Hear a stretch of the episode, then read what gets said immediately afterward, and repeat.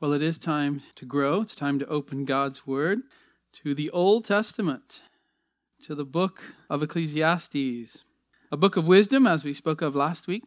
If you're joining us for the first time today, you're here on the right day because we're starting a new exposition of a book of Scripture, a new verse by verse exposition of the book of Ecclesiastes. And in this book, the writer is just in the first two verses introducing his first main topic like any good preacher, he has an intriguing introduction, an introduction that draws you in, that makes you want to know, first of all, what he means, even in these first two verses, but also how that ties into the rest of the book. So I'll just read the first two verses to you. The words of the preacher, the son of David, king in Jerusalem. Vanity of vanities, says the preacher. Vanity of vanities, all is vanity. This book raises many questions for us. It will answer some, but not all. It makes us think about questions like how should we consider life? How should we think about our life in particular? How much can we trust in our own wisdom? How much can we trust in the wisdom that we learn from others in this life? Uh, why does our work seem hard? Why does work seem so fleeting? Why is it the money we make gets spent so fast? Why is it as soon as we have a paycheck in our pockets, we're spending it, our children are needing it, our spouse is using it? Uh, why do the wicked seem blessed? And yet the righteous, it should be that God's people, the righteous, should be blessed, but they seem to be punished. They seem to suffer. Uh, what about death? How should we think about death? What's the right view of death in this life? What about inheritance? What about working hard all your life to leave something for someone else? What about our children? What about fame and fortune, pleasure, money, food, drink, enjoyment, marriage, youth? That's just a small sampling of what the book is going to hit on. This is a challenging book if you've ever read through it. You should have by this week. If you were here last week, I encourage you to read through it. It'll take less than 30 minutes read through the book and see for yourself. It's challenging, it's difficult. In fact, many others have commented on this throughout the centuries. They've said it's one of the most difficult books of the Bible. Others say it seems to contradict other biblical teachings. Others say it faces life as it really is. Uh, one commentator said, perhaps the most enigmatic book of the Old Testament, like the desert sphinx, it teases us with questions. It yields its secrets only grudgingly and will not allow us the luxury of easy answers. In other words, it's thoroughly irritating, he says. It makes a lot of scholars mad because they can't get an easy understanding, a quick understanding of it. He says thoroughly irritating, but at the same time almost mesmeric in its appeal. It draws us toward it by mirroring the perplexity we all feel as we grapple with life. Uh, David Gibson, who's written a, a great book on this called Living Life Backwards, he says, In my opinion, part of the brilliance of Ecclesiastes is that it teaches us that life often slips through our fingers. Life slips through our fingers, it eludes our comprehension by being itself elusive and perplexing. Is there a better way to explain how life can leave you scratching your head than by writing a book that leaves you doing the same? It does cause us to scratch our head as we read this. We just wonder what is he saying? Why is he saying it? Is it, pessim- is it pessimistic? Is it negative? Others have said it's one of the greatest masterpieces of all literature. Just looking at looking at it from a literature, literary perspective. One of the most misunderstood books of the Bible as well. Leland Ryken said it's one of the most moving books in all literature. Even the writer Herman Melville said it's the truest of all books because it points to reality. Thomas Wolfe, the novelist, said it's the highest flower of poetry, eloquence, and truth. Anyone to whom the book of Ecclesiastes is not a puzzle has not read it yet. It's puzzling. It's enigmatic. It's eluding. It's, it's a mist. It's a vapor. Walt Kaiser, uh, a known Old Testament scholar, said, It's the best news around, though, for such baffled and confused postmodern men and women. No book of the Bible has been so maligned and so misunderstood as the Old Testament book of Ecclesiastes. The most frequent assessment of the book is summed up in such negative terms. People call it nihilistic, pessimistic, fatalistic, skeptical, cynical, materialistic, experimental, and the like. So, what is this book about? Well, it's about a journey. It's about taking us on a journey. Taking us on a journey through a man's life who's searched out the answers to these questions. Particularly the meaning of life. What's it all about? Where should we spend our time, our energy, our focus? The writer, Solomon, wants to take us on a journey, on a tour of what he has learned in his life and what it is about. What is the purpose, the meaning of life? And what about living before God? So, the first thing we need to talk about is the preacher of wisdom. He introduces himself as the preacher. Who is, number one, the preacher of wisdom? And he's introducing the book for us here. Uh, a good introduction, if you go to the bookstore and you, and you pull out a book, if you're like me, you look at the table of contents. If it's a nonfiction book, you want to know what is this book about? And usually you get an idea from the first chapter. The name of the first chapter sometimes will tell you. Then you go to the back of the book, you have a look at that, and then you kind of look in between and see what are these chapters about from the first one to the last one. Well, the writer here, Solomon, tells us what his book is about, or at least the first main topic. And he says, the words, the words here just means the teachings, the sayings, the thing he's going to teach us, the words of the preacher. Now, he doesn't say Solomon. You won't find the name Solomon anywhere in this book. That's very interesting because if it's a book about his life, why doesn't he mention himself? The word preacher here is called Koheleth in Hebrew. Koheleth. It's not a person's name, but it's a title. It's built on the verb to call an assembly. So Koheleth is a person who gathers people into an assembly for the purpose of addressing them. To gather a group together to address them to teach them, to proclaim to them. In fact, that's what the name of the book is called in Hebrew. They often just call it by the first word that shows up, or one of the first words that shows up in the book, and they just refer to it as Koheleth. And many commentators today, even in English, will call the book that as well. It's built on the verb to call an assembly, and in Greek, an assembly is ecclesia, where we eventually get the word church from. In the New Testament, an ecclesia is an assembly of God's people but it can also be an assembly of anyone. And that comes over ecclesia, the person who calls an ecclesia into Latin and then English as ecclesiastes. Now, many people debate what the koheleth means. Does it mean preacher? Some say teacher. Some say the gatherer. Some say this is just a debater, a, a philosophical debater, a philosopher who's calling people to listen to his debate. Sinclair Ferguson said maybe the modern college professor would work better. I think the word preacher works best because the goal of his book is to teach something. It's to teach godly wisdom. It's to teach biblical thinking. It's to teach us how to think right about the world as we live in it under God's authority, particularly for believers. How do you, as a believer who's looking towards heaven and eternity where all things will be made perfect, how do you live in this world? when things are not perfect, when you're not perfect, when everything you touch seems to fall apart. So he is preaching. I, I like the word preacher, I think that's fine. And he wants to preach a message, he wants to enlighten his audience about the importance of wisdom, which includes teaching them about who we are and who God is. John Calvin starts off his institutes. If you pick up his institutes on the Christian religion, he starts off with those two topics who we are and who God is. He says all knowledge really comes from those two things. You need to understand who you are and who God is. And that is what the preacher here, Koheleth, Solomon, is going to teach us. Well, who is he? Who, who is Koheleth? Who wrote this book? It's King Solomon. It's obvious to me, but almost no one in the conservative and liberal scholarship today believes it's Solomon. It's almost as if you don't put the guy's name in there and people will come up with all kinds of theories about who wrote it. And even when Paul puts his name in the letters in the New Testament, all these scholars attack it and say Paul didn't write whatever letter that we would be studying. Well, he tells us who he is, doesn't he? Look at number verse 1.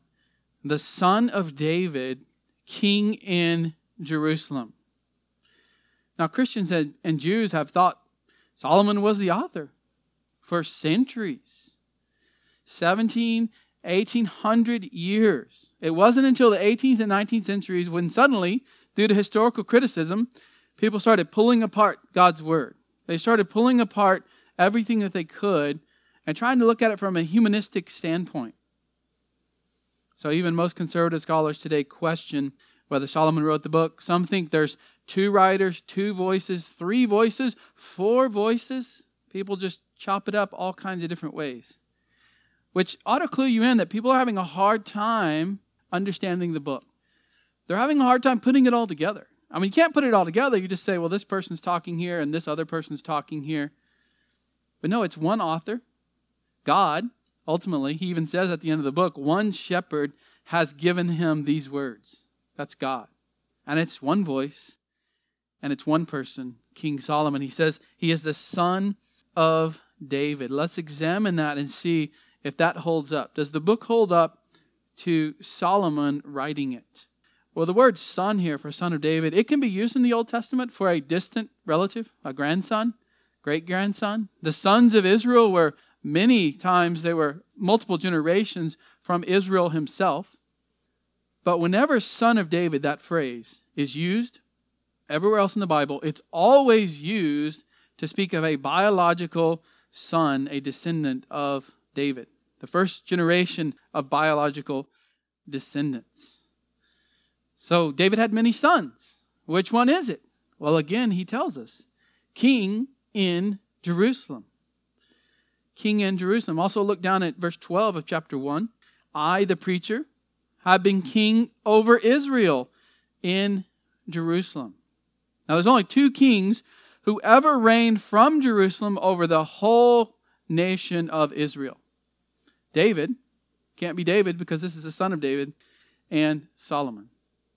Solomon's son, as soon as he gets the throne, he ends up dividing the empire because of his foolishness, because he won't listen to the elders. He listens to his young friends, makes stupid mistakes, and the kingdom gets divided. It's not David writing here. The only other person would fit would be Solomon. In fact, Proverbs 1, verse 1. This is how the book of Proverbs starts, and that's clearly written by Solomon. The Proverbs of Solomon, the son of David, king of Israel. Go over to chapter 12 and verse 9. In addition to being a wise man, the preacher, Koheleth, also taught the people knowledge, and he pondered and searched out and arranged many proverbs. He didn't just write them, he didn't just say them, he arranged them. That means he put them in the writing and arranged them. Wonder who that could be. The preacher sought to find delightful words and to write words of truth correctly. And of course, the book of Proverbs starts out the Proverbs of Solomon, the son of David, king of Israel. Seems to match up well. Of course, that's often not enough for people to believe that it is Solomon. Just historically speaking, the, the Jews and, and early Christians wouldn't have accepted it if it was somebody else. The thing about Christianity and, and even the Jewish religion, Judaism, is they like to know who wrote it. And if it's not a prophet or an apostle, it better be someone that's at least overseen by a prophet and an apostle. And someone faking, because that's often what they say, is that this is a writer who's kind of acting like he's Solomon. He's writing from the Solomonic perspective many hundreds of years later, closer to Jesus. They would have never accepted that. A person appearing to be Solomon would not have been recognized. Solomon often did gather people together for worship. This book is not a worship context, it's more of a, a teaching or a preaching. But he did gather people. This exact Hebrew verb, to gather, to assemble, is used in 1 Kings 8, verse 1. Then Solomon assembled the leaders, the elders of Israel, all the heads of the tribes, the leaders of the fathers, households of the sons, to King Solomon in Jerusalem to bring up the ark of the covenant of the Lord from the city of David. So he often called people together for worship, for prayer, for building the temple, for installing the ark into the temple. And as we'll see as we work throughout the book, nothing, no one else really matches this man Solomon. Look at Ecclesiastes 1:16. And think about who else in the Bible could this be? I said to myself, behold, I have magnified and increased wisdom more than all who were over Jerusalem before me. And my mind has observed a wealth of wisdom and knowledge. Well, Solomon was said to be the wisest person who had ever lived before Jesus Christ. So if this isn't Solomon, this person's lying because they're saying they're wiser than anybody who's ever been over Jerusalem. Of course, it's Solomon 2 9. Ecclesiastes 2 9. Then I became great and increased more than all who preceded me, preceded me in Jerusalem. My wisdom also stood by me. Solomon had great wisdom. We'll look at that in the book when he talks about how he chased down wisdom and what that meant for him. Also, what about his works? Well, this writer here, Koheleth, says in chapter 2, verse 4 I enlarged my works. I built houses for myself. I planted vineyards for myself. I made gardens and parks for myself. I planted in them all kinds of fruit trees. I made ponds of water for myself in which to irrigate the forest and the growing trees. Solomon built. He built a palace that was larger than the temple. He built the temple to God. He expanded cities. He rebuilt cities that were in disrepair. He built storage cities. Just for his army, he built cities so that his army could live in. Chapter 2, verse 7 I bought male and female slaves, and I had homeborn slaves. Also, I possessed flocks and herds larger than all who preceded me in Jerusalem. No one had more slaves than Solomon. It says in 1 Kings that he had 30,000 just captured men from those he fought against. Why is this important? You say, why, why am I making a big deal? Because if we don't take Solomon as the author, it can really change our interpretation throughout the book. Who is this person who had that much wisdom if it wasn't Solomon? It can change the way we put the verses into context for the historical context and the context of the whole Bible. Also, wealth. He says there in 2 8, chapter 2 8, also I collected myself for myself silver and gold and the treasure of kings and provinces. I provided for myself male and female singers, pleasures of men, many concubines. That's right there enough to tell us it was Solomon. He had a thousand wives and concubines. Later, he'll use the word thousand to describe uh, women later in the book.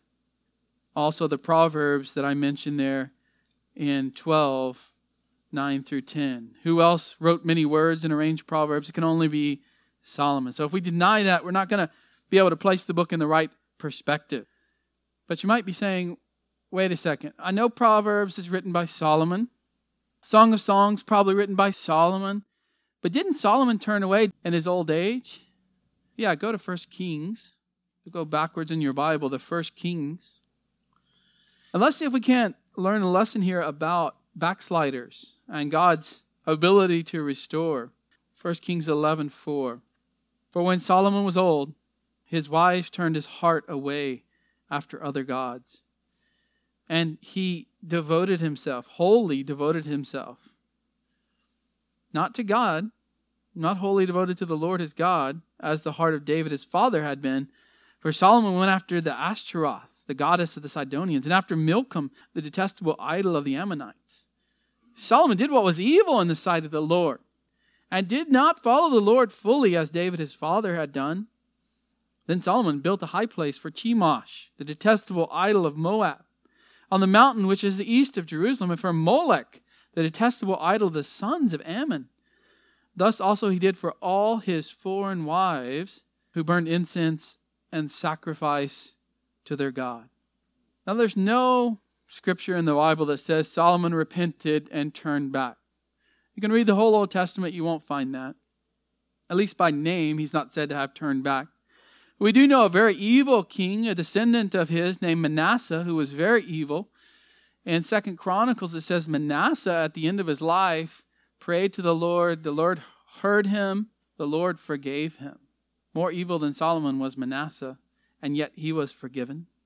I think, like Jonah, we should take Ecclesiastes, and this is how many have taken it, as Solomon's book of repentance. That Solomon wrote a book just as he was coming out of this, just as God had restored him. We don't know how long he went into this building up idols and idol worship places on the mountains. It doesn't necessarily say he was really involved in that, other than he went up with his wives. You notice the text kept saying, with his wives, for his wives. He let the women in his life lead him into that sin. So I think, like Jonah, because at the end of the book of Jonah, it doesn't end well for Jonah. Jonah's still mad at God. Jonah's very angry at God for saving people. Where's Jonah's repentance? It's not there.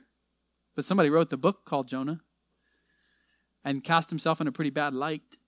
Solomon, if he wrote the book of Ecclesiastes, cast himself in a really bad light because he says, I did these things, I chased after these things. So I think it's right to take him as the writer and put this later in his life after he has repented, after God has restored him. The old commentator Matthew Henry says that in Ecclesiastes, he conceals his name Solomon, which means peaceable. That's the name Solomon, it means peaceable because by his sin he had brought trouble upon himself and his kingdom. He had broken his peace with God, and therefore was no more worthy of that name. So, if we're to put the three wisdom books that Solomon wrote, or wisdom and poetry books, in order, it would be Song of Songs, or Song of Solomon in his youth, his first wife, his first marriage. He celebrates marriage. Then, in middle life, before he turned his heart away from God, he wrote Proverbs the way life should be, the things that he had learned from God and from observing God's creation about how we should live and how things work in the normal way of life according to God's creation. But then later in life, in his old age, probably near the very end of his life, he wrote Ecclesiastes about all that he had learned and about all the sins and mistakes that he had made because he had not lived according to all the wisdom that God had given him. So, probably somewhere around 940 to 930 BC. What better writer, though, to write this book? Ordained by God to write about his life. Most of us wouldn't give this kind of testimony, go into this kind of detail, go into all the struggles that we've had in our mind about what God is doing in the world. What better person to write this book other than Solomon? The wisest man who ever lived, who went after every sin imaginable that he could get his hands on, and yet here's what he learned.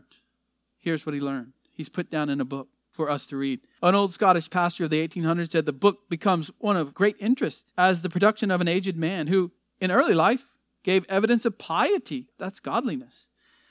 Who had enjoyed the greatest worldly prosperity, who fell into great sin, but the evening of his life was marked by the most sincere repentance.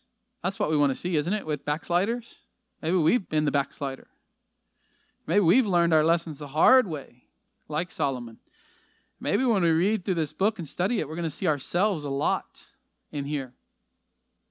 Maybe we know a backslider, and we're praying that they'll end up like Solomon here and turning from their sin and learning the lessons that God wants them to learn.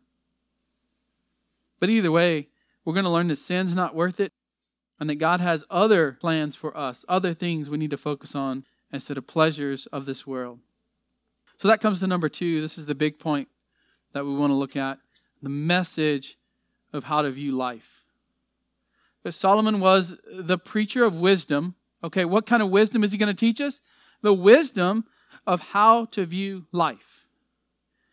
He's got one major point, and he is going to teach us that major point is here's how you should view life.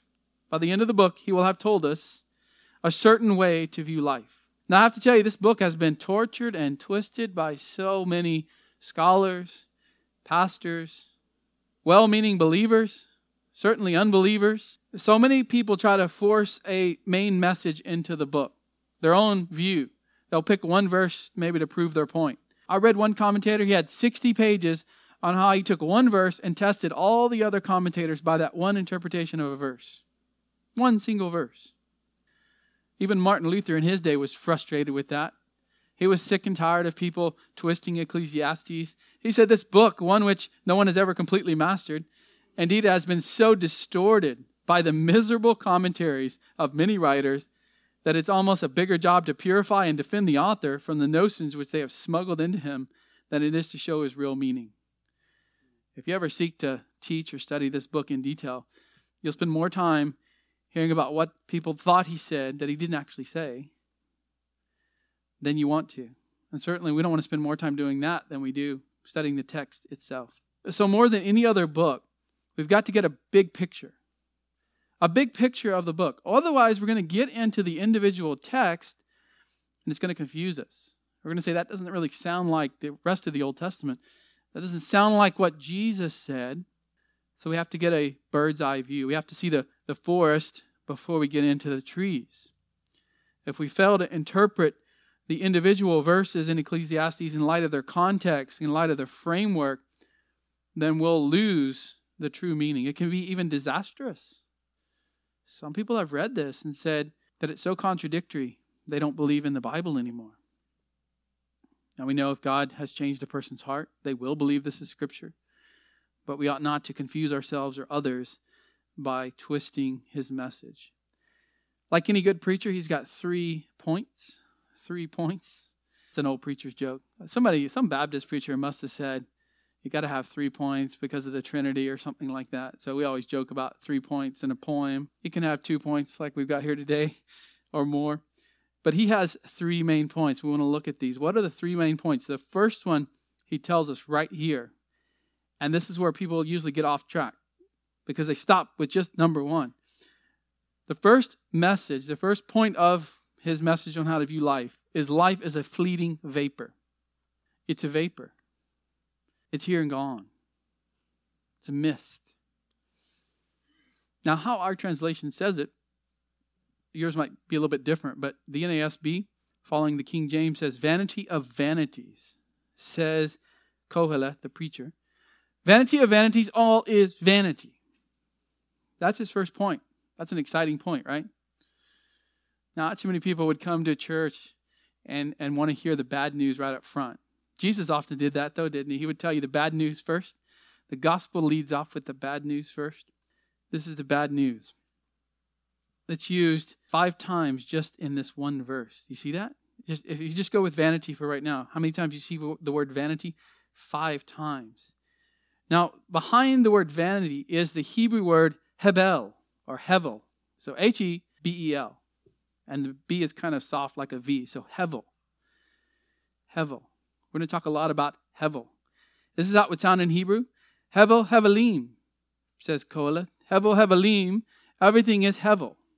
Same thing if you go to chapter 12, verse 8. So he starts the book off with this, and he almost finishes it, but not quite. It's not quite the end.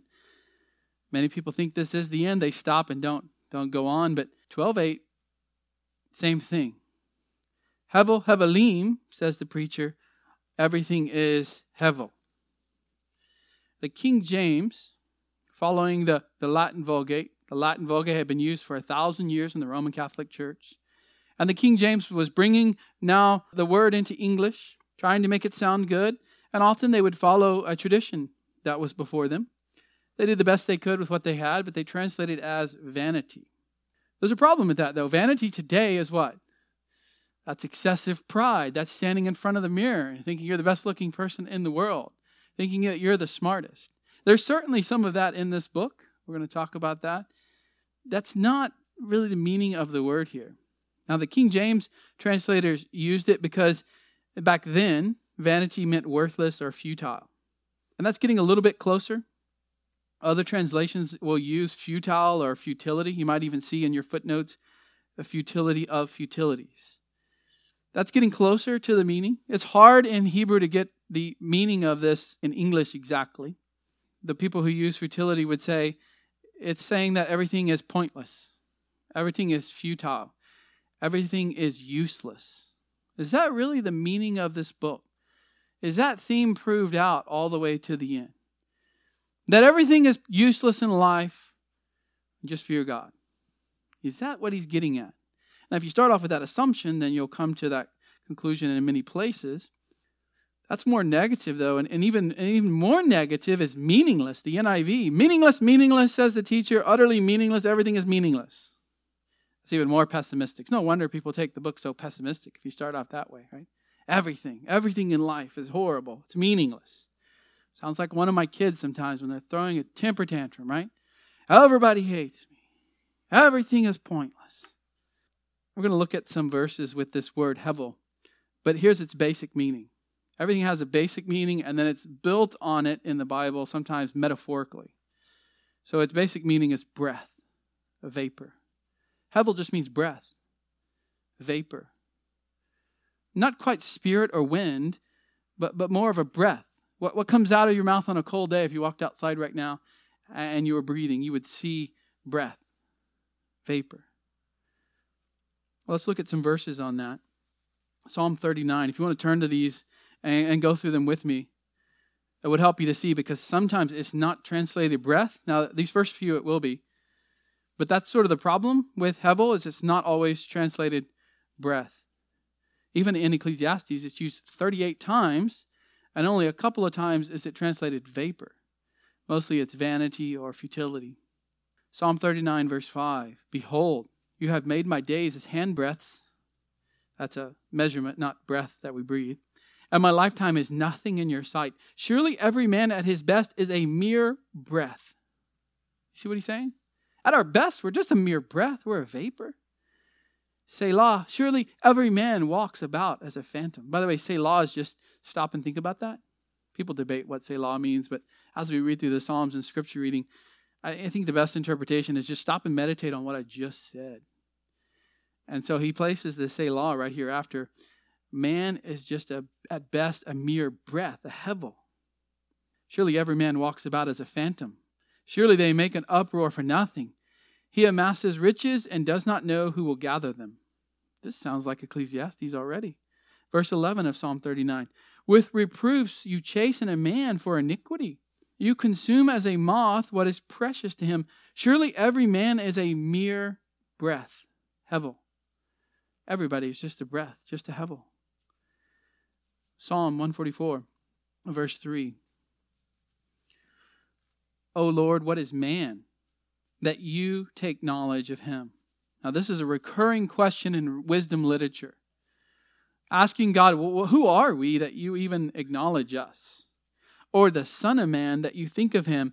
Man is like a mere hevel, breath his days are like a passing shadow. So, already seeing that this word has more to do with how short we're here.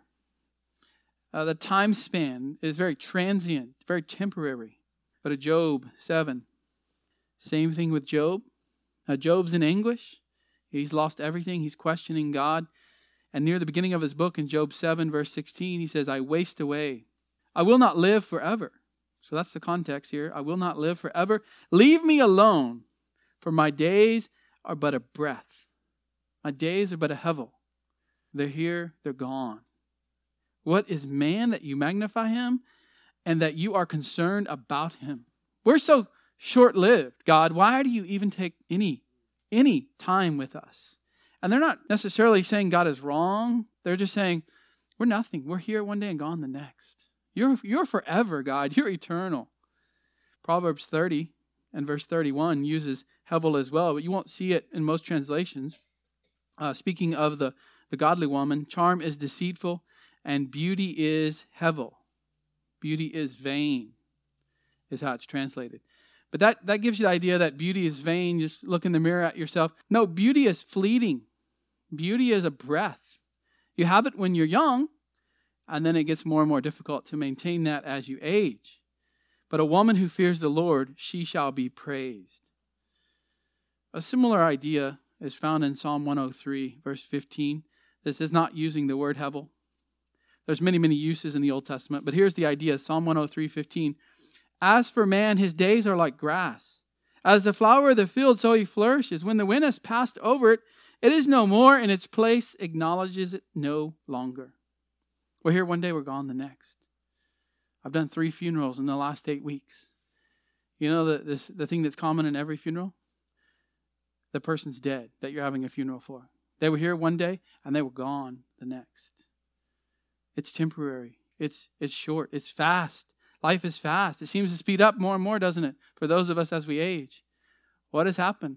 Where did my hair go? Where did my nice colorful hair go? Now it's turning gray, right? Where did my muscles go?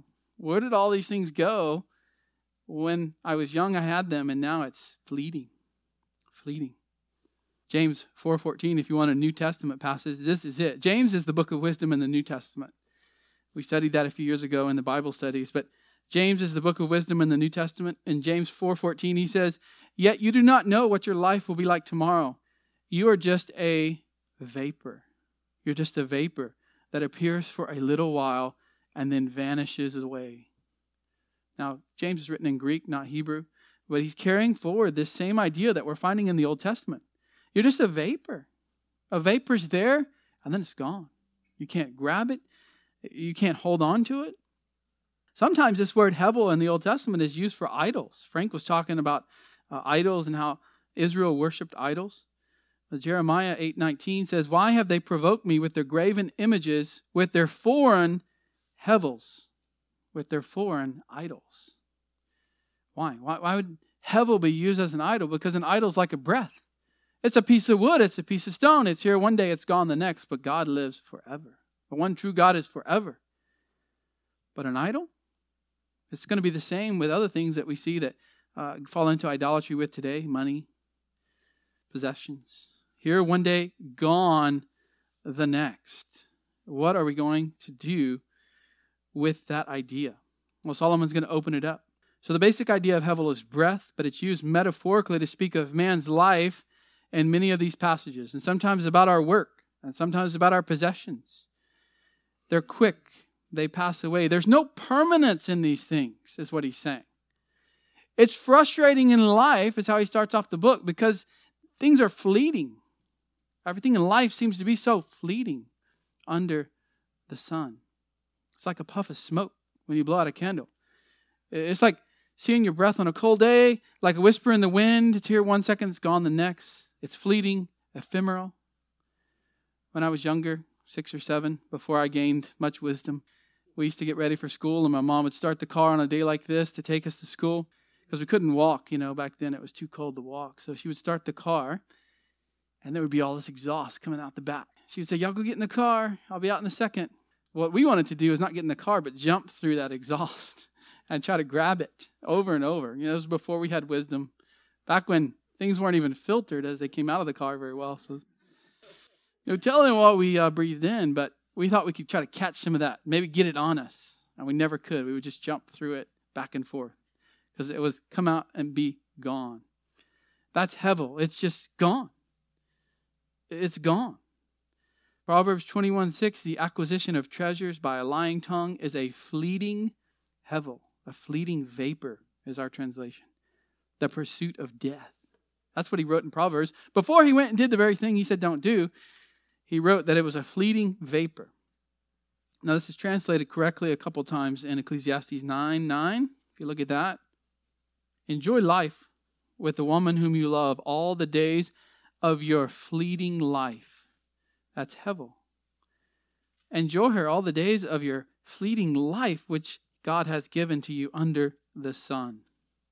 And then chapter 11, verse 10. This is in the NASB. Others might, might do it a bit different, but 11:10 So remove grief and anger from your heart and put away pain from your body because childhood and the prime of life are hevel, fleeting. They're gone. You're young and then it's gone. The prime of life, your 20s, maybe your 30s, and then that passes. It's fleeting. It happens so quickly. So, what does this word mean for us if we apply it to this book? It means that all things on earth are short lived, transitory, they lack any lasting substance.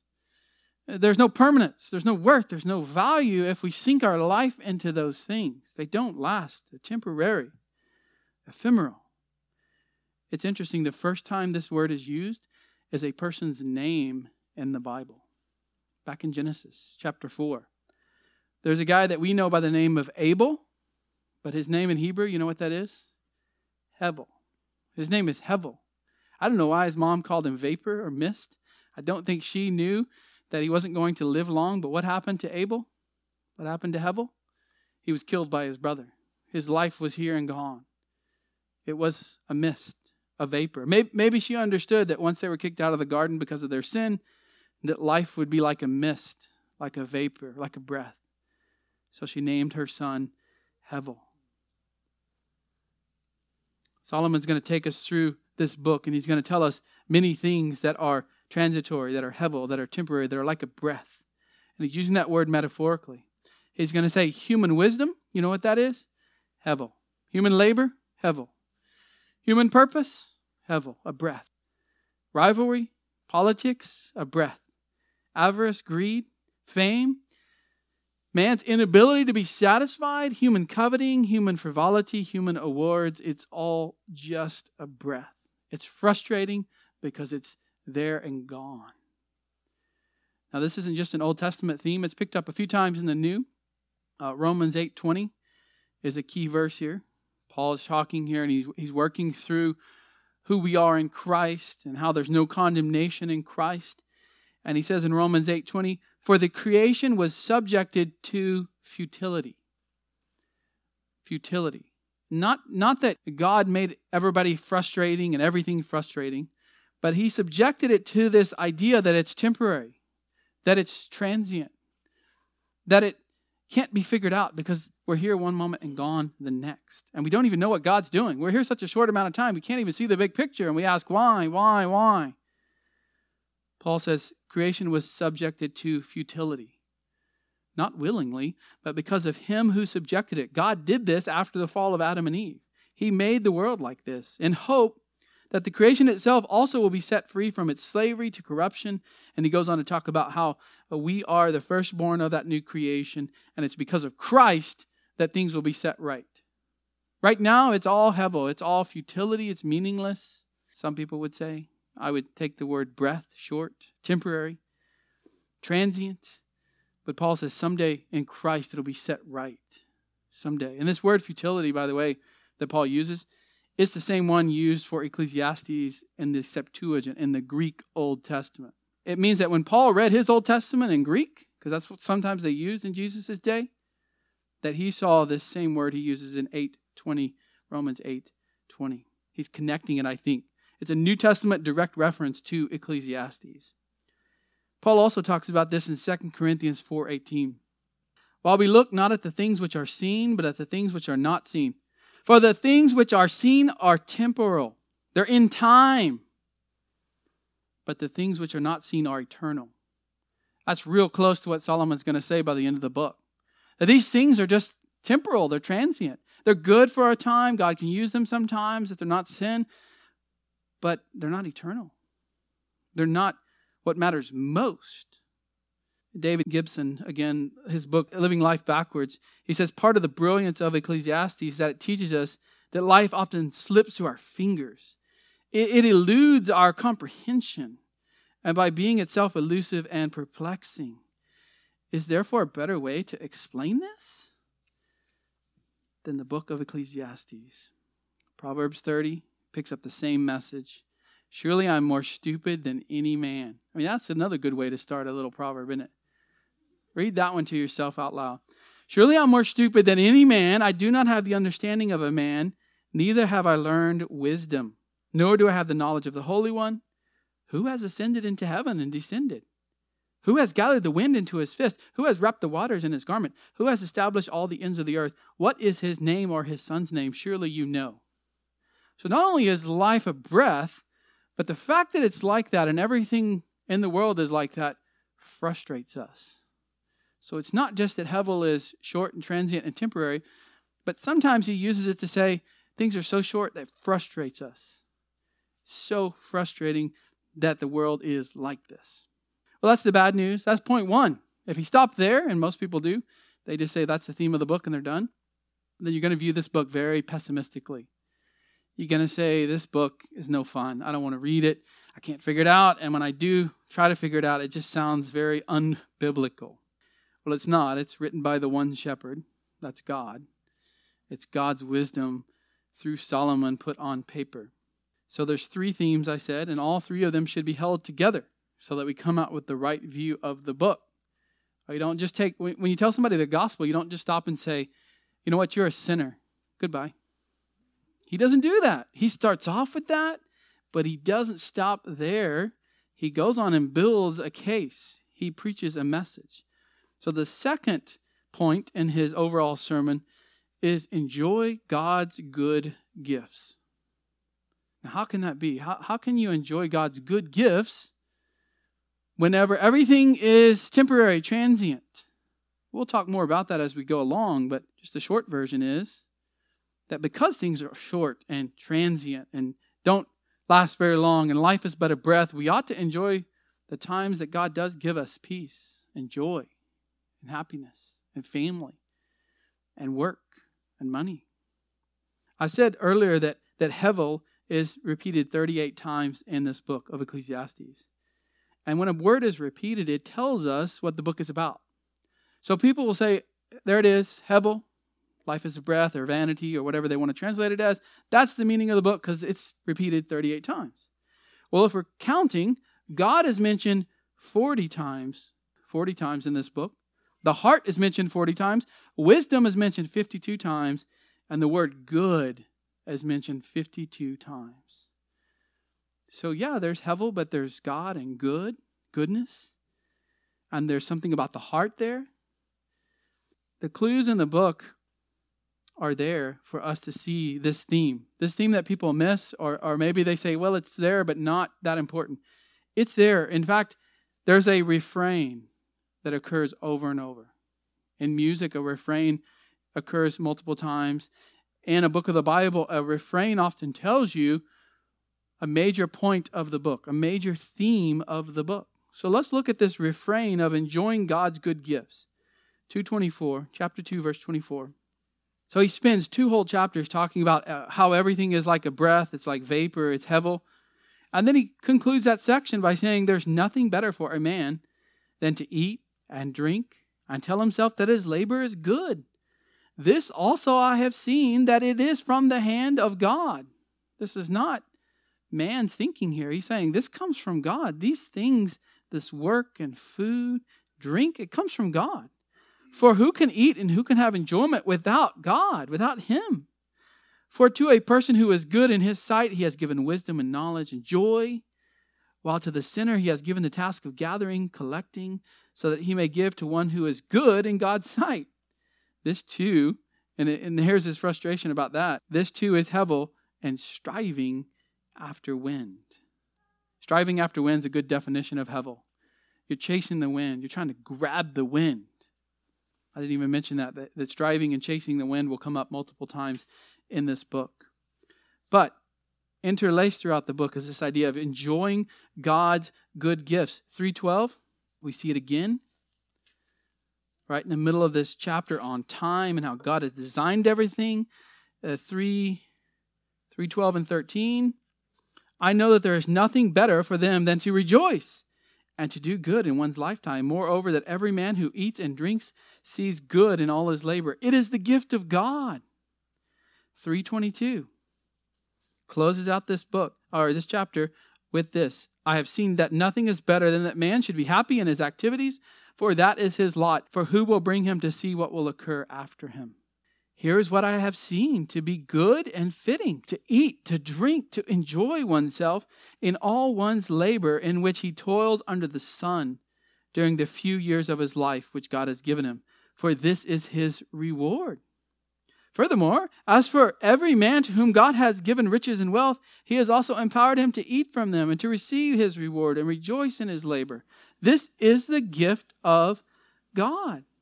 For he will not often consider the years of his life because God keeps him occupied with the gladness of his heart. I think many of us would just fall down and not want to live if we realize how short life truly is. And he's saying here that God gives us joy and happiness, and we think about those things. Uh, we don't think that much about death, do we? Now, we ought to more in our culture, but we're not constantly worried because we know if you're with the Lord, if you're His, then He is giving you these good things to enjoy. 815, a couple more times this is used here. You just keep seeing this refrain. It sounds like the same thing, doesn't it? 815, so I committed pleasure, for there's nothing good for a man under the sun, except to eat, to drink, to be merry. And this will stand by him in his toils throughout the days of his life, which God has given him under the sun. We'll talk more about what under the sun means uh, in the next passage in Ecclesiastes. Last refrain here in chapter 9, verse 7. Go then, eat your bread in happiness, drink your wine with a cheerful heart, for God has already approved your works. Let your clothes be white all the time. Let not oil be lacking on your head. Enjoy life with the woman whom you love all the days of your fleeting life, which he has given to you under the sun, for this is your reward in life and your toil in which you have labored under the sun. This is not Epicureanism. The Bible talks a lot uh, against that. In the Old and New Testament, Paul says uh, in the New Testament that, that people were going around in those days, the Epicureans, and they were saying, Let us eat and drink and be merry because tomorrow we die. That's today's modern thinking, the worldly thinking. Let's party it up. Doesn't matter after this life. That's not what Solomon's saying. He's saying there is a God and we're going to see him at death. But in this life that's so temporary, so transient, just like a breath, enjoy God's good gifts. Enjoy God's good gifts. He has given them to you. They're meant to be good. Eat, drink, be merry. Not because tomorrow we die, we don't know how long we have, but because God has given them to us. So we see joy occurring over and over in this book. It's why many commentators have named even their commentaries after that. I, mentioned last week Bill Barrick at the Master's Seminary. He named his commentary the Philippians of the Old Testament because uh, the book of Philippians in the New Testament has this theme of joy. Chuck Swindoll entitled his book on Ecclesiastes, Living on the Ragged Edge Finding Joy in a World Gone Mad. Pastor Doug Wilson entitled his book, Joy at the End of the Tether. So there's these two ideas that we've looked at so far that life is short and it's difficult to understand, but also God gives us joy. God gives us good things. You know, when the Jews read this book, they read it on the Feast of Tabernacles. And the Feast of Tabernacles looks back to when Israel came out of the wilderness. Remember, they lived in tents, they lived in tabernacles. And it's celebrated uh, throughout history and even today at the end of the harvest season. When everyone is joyful, when they're thankful, when they're glad, they read Ecclesiastes because they think the book is about joy they think the book is about enjoying God's good gifts. It's, it's not a book about some old man's bitter, pessimistic sayings as he looks back on life. It's about joy, they're saying. It's really ironic that, that people look at this book and, and think that it's not got any joy, any good news in it. When you understand the book, it leads you to joy. In fact, some think this is an evangelistic book. I don't go that far, but I, I think that there's some verses which certainly could be used evangelistically. That life is so hard and, and we can't figure it out. And what's the only answer? God. And so some people have come to know the Lord and be saved by the Lord Jesus because they read Ecclesiastes and understood the message. All right, the last one we'll look at quickly fear God and obey Him. So there's three points to the message on how to view life in Ecclesiastes. And this one is mostly at the end, but you'll see it a little bit throughout. Fear God and obey Him. The book talks about God in many ways. It teaches theology proper, teaches on the attributes of God. It'll show us that God is sovereign and in control over man. Teaches about God's providence, that He created, that He's perfect, that He's just, that He's holy. All of these we're going to see in the book. He's always present, omnipresent, omniscient. He knows everything, all powerful. He preserves his people. He requires reverential fear and he requires obedience. I'll let you search out all the verses that mention God in this book and you can read through them. You're going to find 10 or 12 that deal with our obedience and our fear and our worship of God. But let's just go towards the end of the book, 12, 13, the conclusion of the book, the big one. Commentators and people stop and don't understand. They stop at verse 8 in chapter 12 and say, well, there's the end. Somebody added this on later, they think, because the book was so pessimistic. Somebody had to add something to it to end it well. 12, 13 is still written by Solomon, right? And 12, 9, in addition to being a wise man, the preacher also taught and he goes on in verse 13 the conclusion when all has been heard is fear God and keep his commandments. Because this applies to every person. For God will bring every act of judgment, everything which is hidden, whether it is good or evil. Can't understand the book unless you keep that in mind. God is present throughout. God is present everywhere. Let's look at a couple more there. 713 Consider the work of God. For who is able to straighten what he has bent? In the day of prosperity, be happy, and in the day of adversity, consider God has made the one as well as the other, so that man will not discover anything that will be after him. God is sovereign. 718.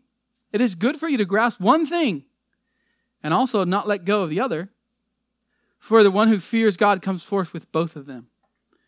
If you fear God, you understand something about wisdom, you understand something about foolishness and how not to go into it.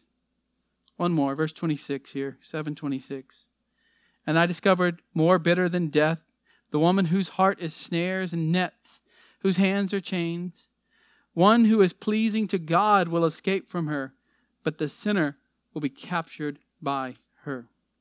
So much about God there. We don't have time. It's mentioned, God's name is mentioned 40 times in Ecclesiastes. So keep these in view as you read the book, as we go through the book. These are the three points of the main message how to view life. If I was to sum it up, I could say live without reserve for God, enjoy things. Live without any reserve for God, die without any regrets to go be with Him forever. This doesn't mean do what you want and sin. Paul says, no, no, in the New Testament. Don't ever say that. But you're saved. If you're a Christian, you're saved. Your eternity is set. Now go live for God's glory and enjoy what He's given you. If you know the Bible, go and make wise decisions and enjoy life and glorify God in doing that. Here's how Paul says it 1 Corinthians 10 31. Whether then you eat or drink or whatever you do, do all to the glory of God. Colossians 3:17 Whatever you do in word or deed, do all in the name of the Lord Jesus, giving thanks through him to God the Father. If you don't have God, if you don't have the Lord as your Savior, this book isn't going to make much sense. Most of the Bible won't make much sense. You'll probably see some things that will point out your sin and point you to God. But this book is written for God's people. It's written to teach us something, it's written to give us wisdom. If you don't have Jesus as your Savior, then turn from your sins and trust in Him. Solomon's going to say that. He's not going to use the name Jesus, but he's going to say that when he talks about the fear of the Lord. Lord, we come before you today to consider what you have taught us, what your word shows us. We are foolish. We are here only for a short amount of time. We're like grass. We need you, Lord, to show us the way to give us your wisdom. We need to realize who we are, and we need to know who you are, so that we might live rightly before you, so that we might glorify you in all the things that we do. Help us to do that, Lord. Help us to grow through this series on Ecclesiastes, and help us to fear you and obey your commandments. In the name of our Lord, who enables us to do that. Amen.